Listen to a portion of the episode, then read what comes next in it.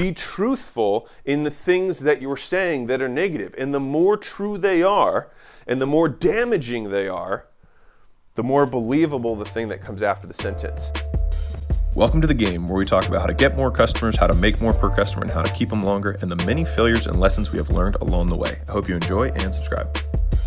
What's going on, everyone? Really pumped to tell you one of my strongest and most powerful tactics in persuasion that allows you to use integrity to increase the trust in your prospects by owning all of your deficiencies with a single statement. All right? So, uh, many times, if you're thinking about how you're selling someone, the degree to which they will buy is directly correlated with how much they trust you. Um, especially in a B2B scenario where if I said, hey, for every dollar you give me, you'll make 10 back, if I if someone truly believed that, then every single person would buy from me, right? Because there's no logical reason not to. So underpinning that is whether they believe me or not, and that could be within the context whether they believe in themselves versus the system versus the world. There's other sub beliefs there, but fundamentally, if those three things are aligned and they truly believe in their core, then they're going to buy. Which is the same reason that when you have a referral that gets on the phone with you, it's so easy to close them because the person who referred them has already imbued you with trust. They've already vouched for you. And so the person comes in with sky high uh, trust and really just, you just need to get out of their way so they can make the purchase. And so I learned this tactic from Eminem in 8 Mile. Um, and uh, you can see it at work, and I'll give you a couple prominent examples. But it's using the word but, all right? And this is the concept of a damaging admission, which is probably my single favorite uh, technique to use in persuasion because it allows me to be even more honest than I otherwise would be. And in a world of like charlatans where people are always making huge promises and making huge claims and never kind of being real and authentic with people, you stick out like a sore thumb in a good way, right? And so let me give you a statement really quickly. Um, and then we're gonna, I'm gonna show you how to, how to reverse it in order to make it more persuasive. So let's say I said, um, I'm going to make you, uh, uh, you're going to make a ton of money if you work with me, but it's going to be a ton of work. There's going to be hundreds of hours of videos you're going to have to go through. Um, there's five hours a day that you're going to have to spend, uh, you know, to, to execute each of the things that I'm going to tell you to do, right?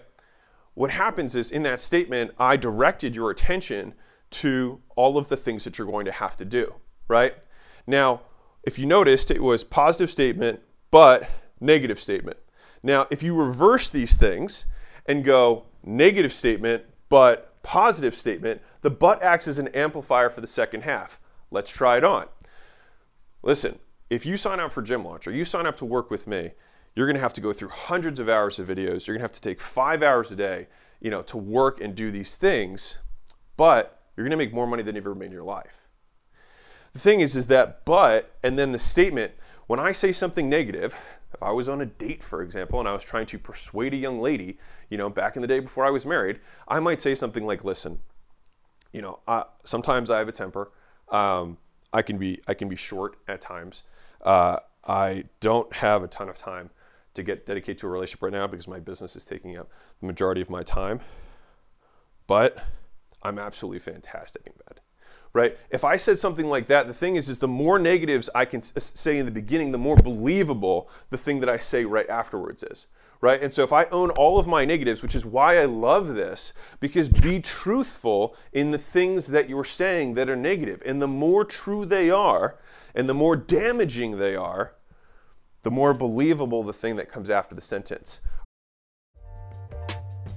Real quick, guys, you guys already know that I don't run any ads on this and I don't sell anything. And so the only ask that I can ever have of you guys is that you help me spread the word so we can help more entrepreneurs make more money, feed their families, make better products, and have better experiences for their employees and customers. And the only way we do that is if you can rate and review and share this podcast. So the single thing that I ask you to do is you can just leave a review. It'll take you 10 seconds or one type of the thumb. It would mean the absolute world to me. And more importantly, it may change the world for someone else.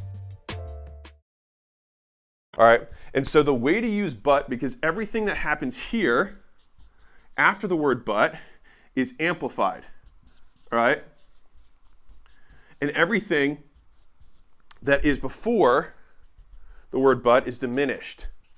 So you have so the good thing is you can actually control where your prospect's attention is going. So this is where we're where we're directing them is after the word but. And so I do this sometimes. Um, you know, the word because is actually really similar too um, to, to this in a different way. I'll use it in another video. But uh, if, if I say something really horrible, um, I'm trying to think of something else. Uh, let's see here. Uh, I'm, I'm, I'm, really hard to live with. Um, I, I absolutely do no house chores whatsoever. But whatever I say right now is something that you're going to believe, right?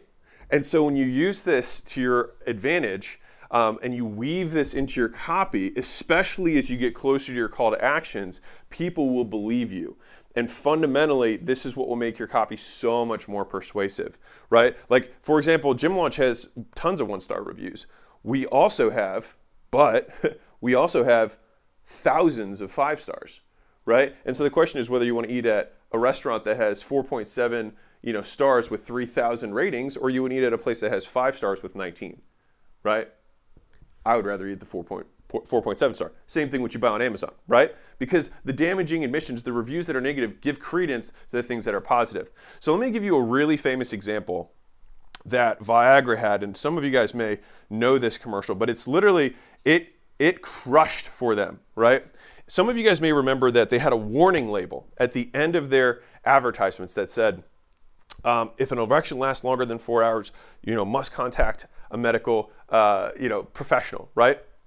And so the beauty is there was a genuine risk, right? But in making the risk, they amplified the power of the product. Every single guy heard that warning and was like, I could have an erection for four hours. Like, sign me up, right? And so it'd be like the same thing as saying, like, um, you know, warning. Uh, you know, when you sign up and start working with Gym Launch, you're going to massively increase your tax burden.